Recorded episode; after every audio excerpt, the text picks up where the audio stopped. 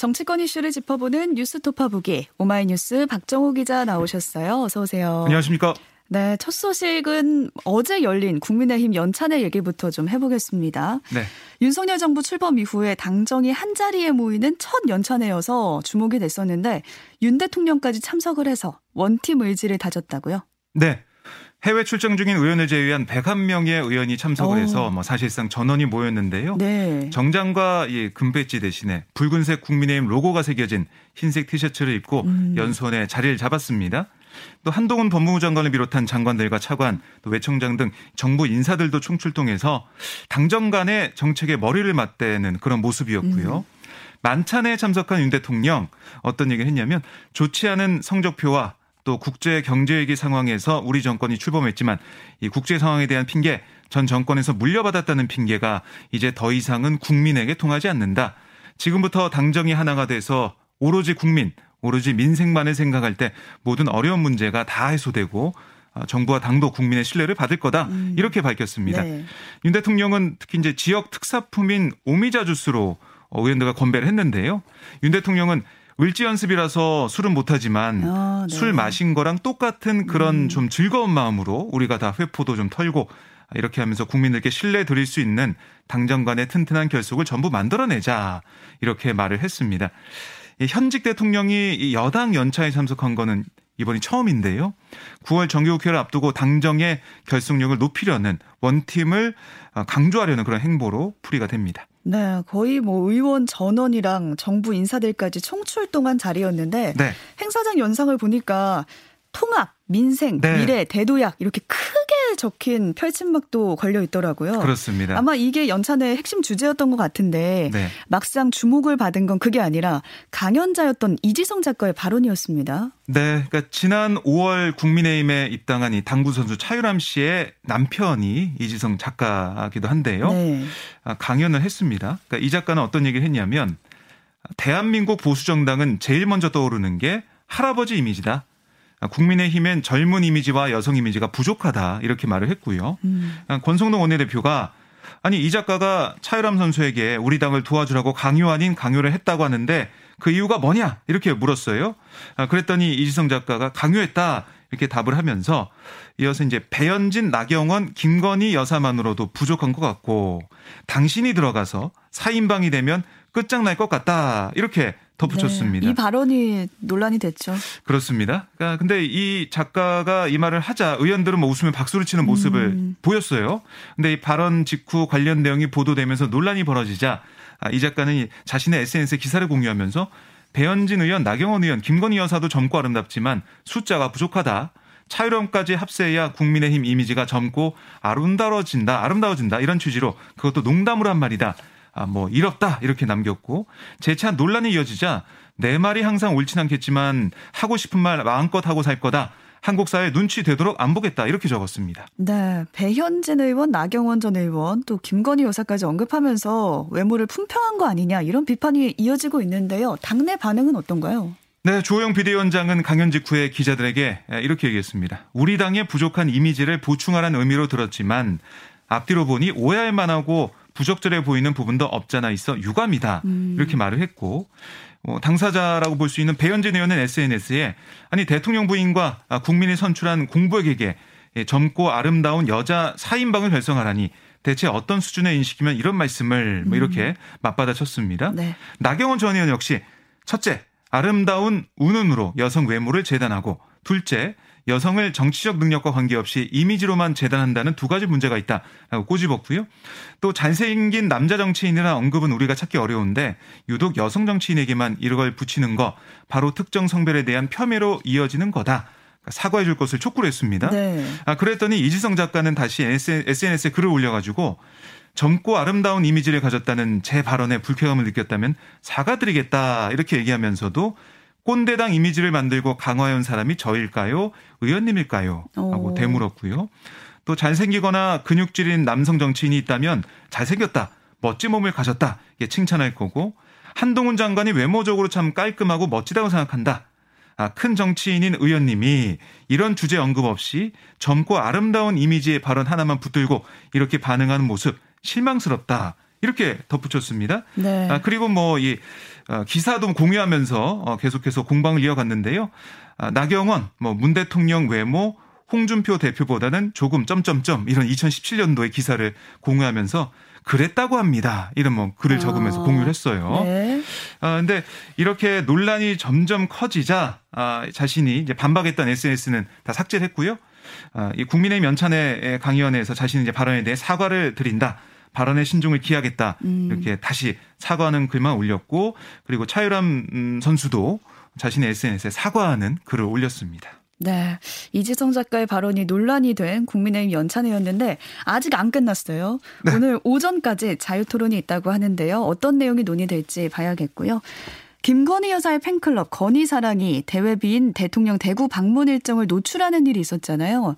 논란이 네. 좀 크게 일었었는데 이 때문에 여당 내에선 팬클럽을 해체해야 한다 이런 목소리가 이어지고 있습니다. 네, 특히 중진들이 강한 비판을 내놓고 있는데요. 네. 오선의 정운택 의원 다음에 또 이런 게 터진다면 결정적인 데미지, 그러니까 피해를 우리 정부에 주는 거다.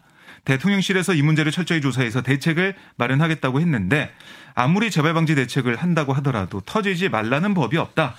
팬클럽을 해체 해산하는 게 낫지 않을까 이렇게 지적을 했고요. 네. 역시 오선인 조경태 의원도 심각성은 두 가지다. 하나는 대통령의 외부 일정이 민간에게 노출됐다는 문제 자체. 아, 또 이 대통령의 외부 일정 보안상 1급 비밀이다. 특히 남북 분단 상황에서 일정이 노출된다는 것은 민간 테러뿐만 아니라 군사 보안의 문제로 형사 책임을 져야 하는 문제다. 아, 이렇게 강조를 했어요. 네. 그래서 거듭 강조하지만 철저한 조사를 통해 반드시 형법상 책임을 물어야 한다. 이렇게도 지적을 했고 뭐 야당은 계속해서 김 여사를 정조준하는 모습을 보였는데 박범계 의원은 CBS 라디오에서 김 여사의 팬클럽에 공개된 것이기 때문에 김 여사의 책임이 있는 거다. 대통령의 여사께서 아, 빨리 즉시 해산해라. 이렇게 하는 게 맞다. 이렇게 음. 지적을 했고 이장선 민주당 의원은 민주당 정책조정회의에서 윤석열 정부는 이 국정을 동네 개모임 하듯 운영하는 거 아니냐 이렇게 꼬집기도 했습니다. 이준석 전 국민의힘 대표도 이번 사안에 대해서 언급을 했는데 윤 대통령이 지지율의 다급함을 느껴서 벌어진 일이다 이렇게 음. 진단을 했네요.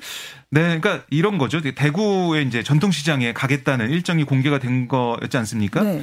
그러니까 보수 정치인이 대구에 가서 이벤트를 할 때 소위 집객을 우려해야 하는 상황은 거의 없다. 음. 아, 팬클럽을 통해 미리 집객을 해야 하는 상황이라는 게 우려스럽다라고 이 전 대표가 꼬집었고요.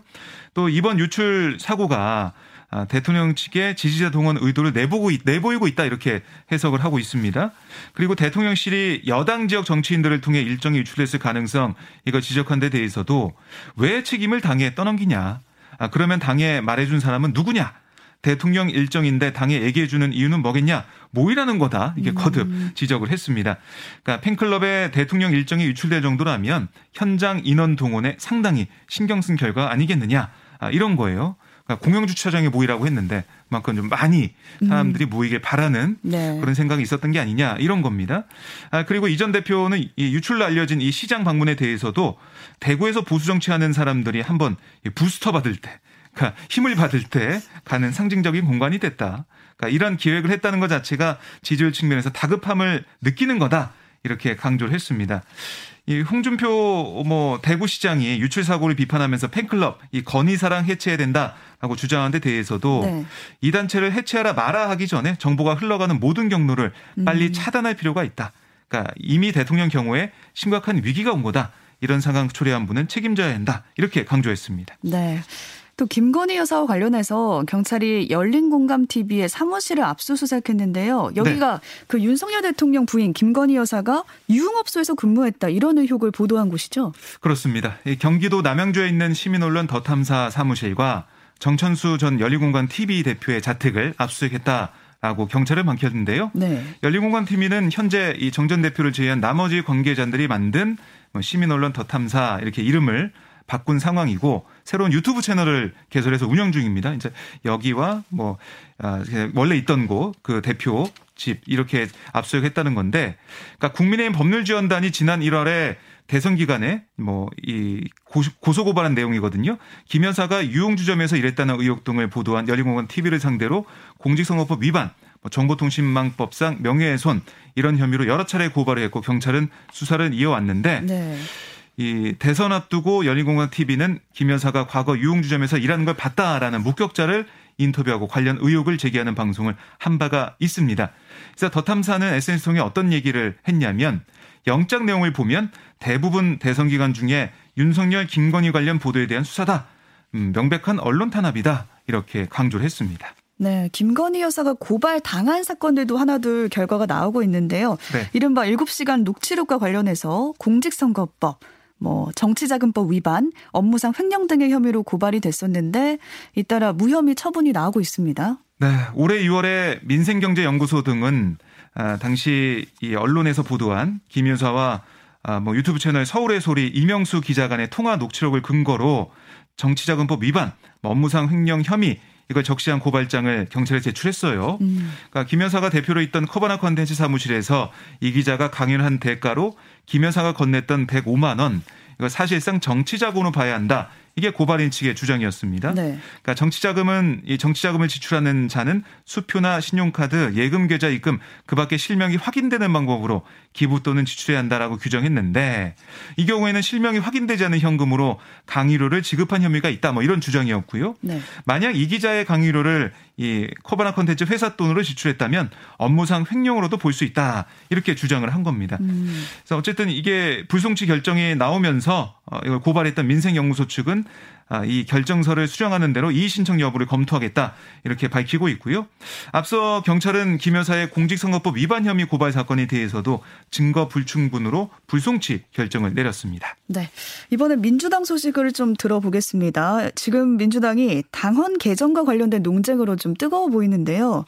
당헌 개정 수정안이 친명계, 그러니까 친이재명계와 비이재명계 사이에서 쟁점이 되고 있는데 논란이 있긴 하지만 지금 우선은 수정안이 당무회의를 통과했습니다. 네. 어, 이 의결된 안건에는 부정부패와 관련된 법 위반 혐의로 기소된 당직자의 직무를 정지시킬 수 있도록 하되 정치보복으로 인정되는 경우에는 이 당무위 의결을 거쳐서 취소할 수 있다. 아, 이 내용에 당원 제80조 개정안이 포함됐는데요. 이게 네. 뭐 논란의 중심에 있었던 거죠.